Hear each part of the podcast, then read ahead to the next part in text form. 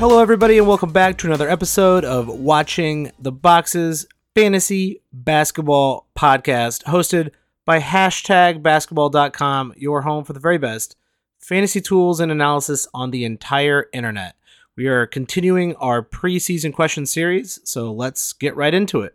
My next question in our long-winded question series here during the preseason. I like this question as well. This is a good question from our good friend Tyler. What are you? Well, let me let me rephrase it because I, I like I like I like to think about it like this. How how early do you think it is acceptable to draft Jordan Poole? It's a good question because we don't really know what Jordan Poole is going to do. And Jordan Poole averaged twenty points a game last year. Do you know how many minutes per game he averaged? I think he was, he was, he, he, it was not a lot. It was under thirty, wasn't it? It was exactly thirty. So he averaged twenty point four points in thirty minutes per game. Uh, you got to feel like he's going to play thirty-five. I mean, he's the Wizards' best player, right? Like, their number one scorer. I mean, maybe Kuzma's maybe Kuzma's better, you know what I mean? Like, a better actual player, but, like, he's probably their best scorer. So, you know, I mean, what was the lowest scoring total on for any team last year? Uh, probably over one hundred. That's what I mean. And so, like, he's going to get the lion's share of that. Like, even the Spurs, right? Like, two, you know who the leading scorer on the Spurs was last year, Mike? Play a fun game. Oh, my God. That's a horrible question. Um, man. Who would be the leading scorer on the San Antonio Spurs? My guess would be Keldon Johnson? It was Keldon Johnson. Do you know how many points Keldon Johnson averaged? Uh... nineteen points? twenty-two a game. Oh, okay. So, Very good. So Poole is going to average more points. He's not going to be the lowest leading scorer on a team, I'm going to guess. I'm guessing he's probably going to get you twenty-five, maybe even thirty points. The question is, what else can the dude do? Can he do enough to be a top fifty player even, scoring twenty-five points a game? That's, I'm not sure. This is a fun one because he's twenty-four, he's super young. Wizards are bad. Um, they are going to, I think, allow, you're saying Jordan Poole, they're definitely going to play him minutes. They're going to allow him to just shoot as much as humanly possible. Jordan Poole is not the worst playmaker. He's actually pretty decent. He's a pretty decent playmaker. This is an opportunity for him to be like, hey, I'm... Go-. Now, this is, this is where we get into questionable territory. This could be an opportunity for him to say, you know what, I'm a way better player than people give me credit for. I'm not just a chucker. Mm, we'll see about that.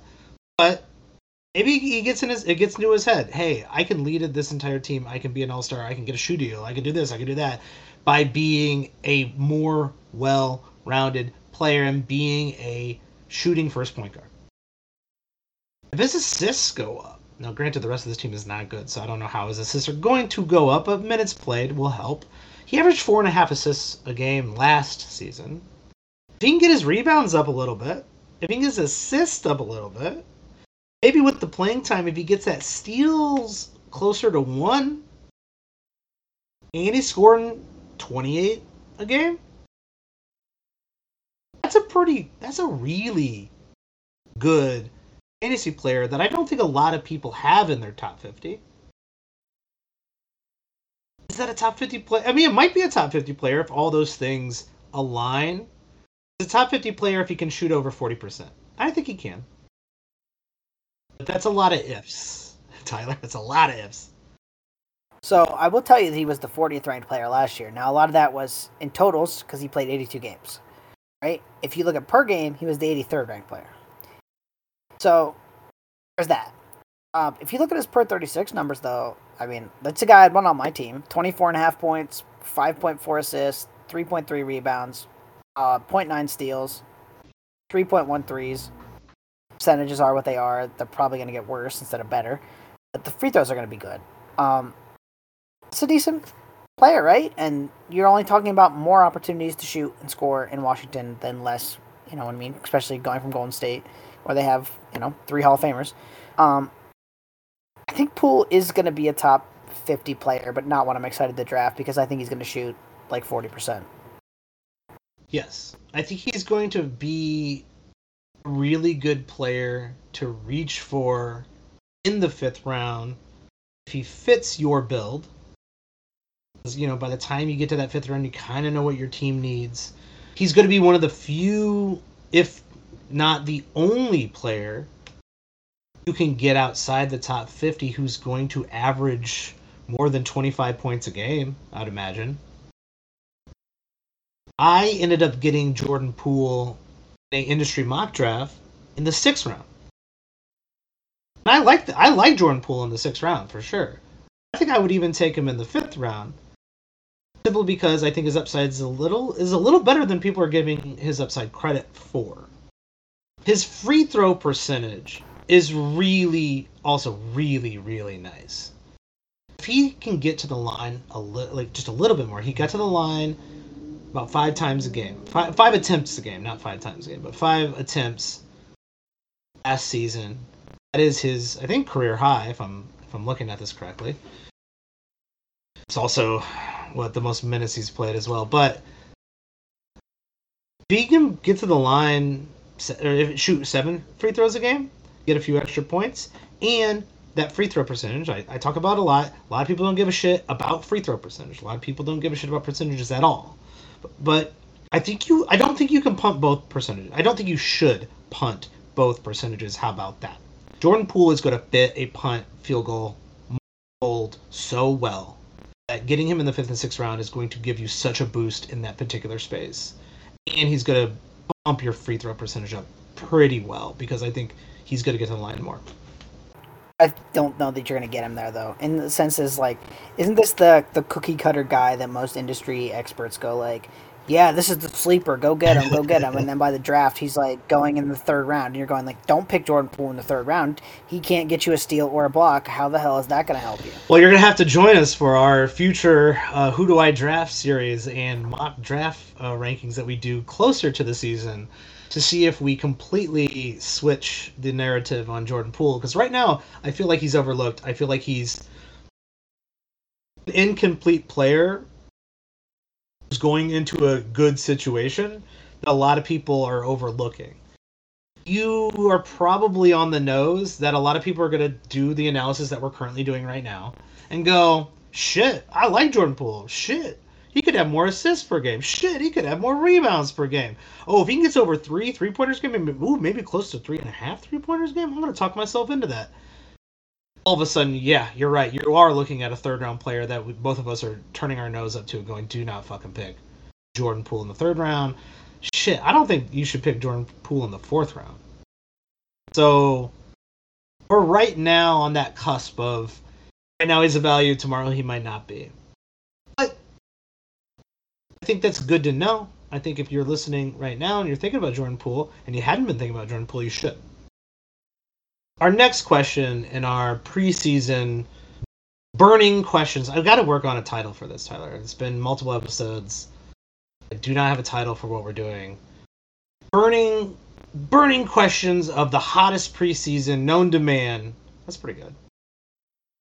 Our next question in the hottest series, in the hottest town, in the hottest summer of all time, on the hottest podcast, is, are we about to get the coveted, the elusive, the legendary point Devin Booker?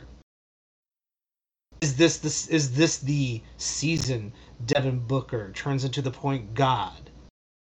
Becomes potentially, you know what I'm going to say, a potentially a first round caliber player.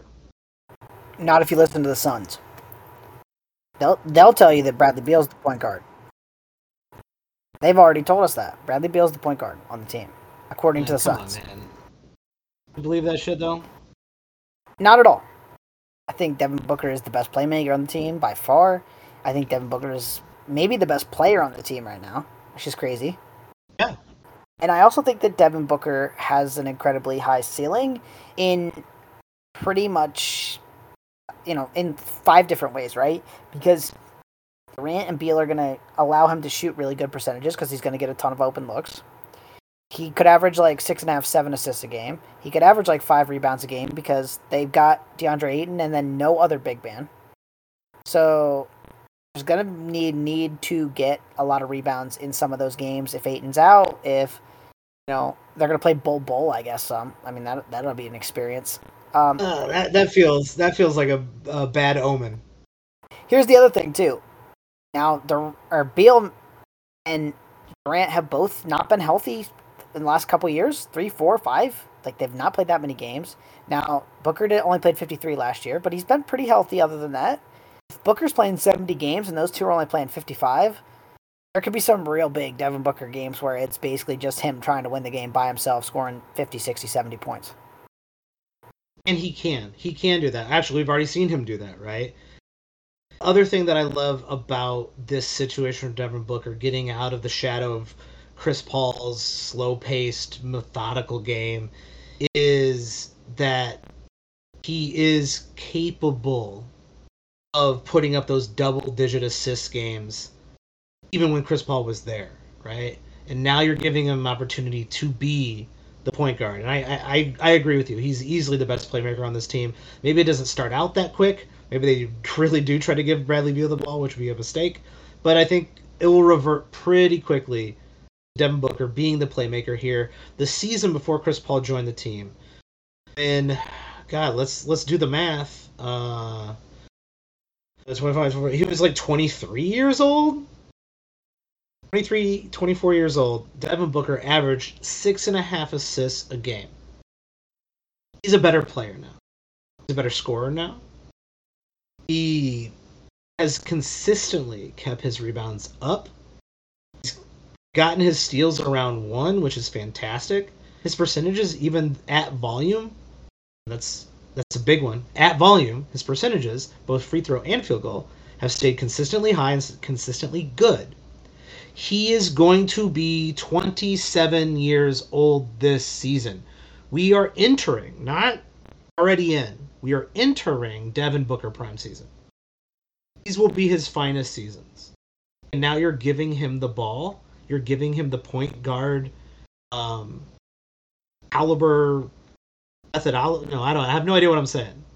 You're going to let him be the point guard, right? Like, if the Suns fuck this up, they fuck it up. And I don't think they could afford to fuck it up because they kind of didn't uh, win anything in the last few seasons. Devin Booker's going to have an absolutely stellar season. I'm not sure that makes him a first-round player, though. Well, let me let me give you this case. Uh, you remember that LeBron season where he had that really great year and it was kind of out of nowhere and he was like back in the top five, ten. I don't even know how high he climbed that year. Uh, where he yeah. got like ten point two assists. Who was the coach of that team? Ooh, that's a, that's a good question. Um, the guy who used to coach the Pacers. Frank Vogel. And who is the Suns coach right now? Mm, that's a good question. The guy who used to coach the Pacers. Frank Vogel. And I'm not saying he can do what LeBron did in that year, but what I am saying is Frank Vogel found a way to get LeBron up from eight assists to ten. So can he get Booker from five and a half assists to eight? I think maybe. I think more than maybe. Because I don't think they have a choice, quite frankly. This is Devin Booker's team. No K D's on it. Certainly isn't Bradley Beal's team. No, no offense to Bradley Beal, but you, you get your shit together. K D is old. He's gotta fight injuries. This is Devin Booker's team. He's been on it for obviously a very long time, and now you know, kind of Chris Paul's out of the way. Devin Booker's gonna go ham this season. I would consider taking Devin Booker on the turn. twelve, thirteen, I know those th- those distinctions matter to some people. They don't matter to me. I would consider taking Devin Booker on the turn this year. I'm with you just in the sense that I think if the Suns are going to be a title contender, it's going to be Booker dragging them there, not Durant or Beal, because neither one of those two can do that during the regular season. Like, they're just too old. And they can't play that many minutes. Like, Booker's in his prime. He could drag the Suns there pretty much by himself, and it's an advantage that he's got those two to play off of. Um, yeah, it's it's hard. It's hard to say that I'm going to pick him in the first round, um, but I do think on that turn he's definitely one of the guys I'm looking at.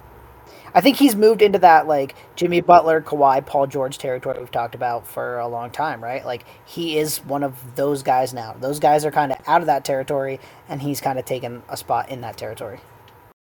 Oh, one hundred percent. And as we've kind of, a theme has been emerging here with these questions. This is a wide open season. There's going to be a lot of change, a lot of changing of the guard. And right now, the first round is kind of up in the air. There's going to be a lot of new faces in the first round.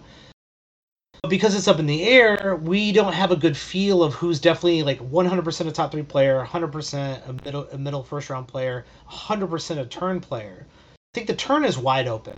I think there's a lot of guys I have in my first round, definitely in my first round, but I have like a ton of guys who I would take on the on the turn. Is Dante Sabonis a guy you would take on the turn? Well, maybe. Is Anthony Davis a guy I'd take on the turn? Well, maybe. Is Devin Booker a guy I would take on the turn? Oh, yeah, maybe. All those guys are really good. They do really interesting things. They do have a couple of elite stats, or they're more versatile than the average player. Um, obviously, Anthony Davis is fantastic per game, and we always have to wonder how many games he will play, and that's why he kind of falls into that turn territory. That turn is wide open this, more wide open than the first round this season. Yeah, and what's going to separate it for the most part is going to be this guy played sixty-five games, and this guy played fifty-five, and this guy played sixty-eight, and this guy played seventy. That's going to be the difference between all those players.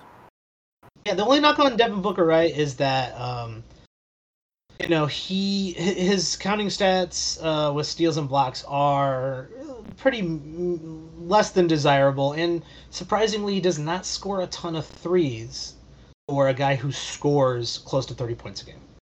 Yeah, and it'll be interesting to see how much or if any of those things change with the new coach and the new kind of squad around him. And I don't expect the steals to be super high, but if he can get back to like one point one, even maybe a career high one point two as he enters his prime here, that's going to be a big help. And, you know, how many more threes does he shoot? He made two point seven in twenty twenty-two. You know, could he could he get up there to like three a game? Which, again, those are big jumps. But, again, we're talking about a guy who should be in his prime. So if he's going to average thirty points a game, which he could do, he's probably going to have to hit three threes. And if he gets one point two steals, we're talking about someone I'm pretty excited to have in my first round. Yeah, they are big jumps, but they are the, we're talking about a player who has the caliber to take those leaps in a new system with a new outlook and, a, and kind of a new role within that system. Um, also, the guy can score, man. He might he might average over thirty a game this season, which is something you would absolutely want, considering some of the guys who are going to average over thirty or close to thirty or in the past have gotten up there in thirty might be the same guys who are sitting out more games than Devin Booker. So um, it will. I, I like Devin Booker a lot. I think we're both a little high on Devin Booker, but I think that's a good person to be high on. That's it for this episode. You can catch me on Twitter at Watch the Boxes. You can catch Tyler at Tyler P Watts on Twitter. And we will see you next time.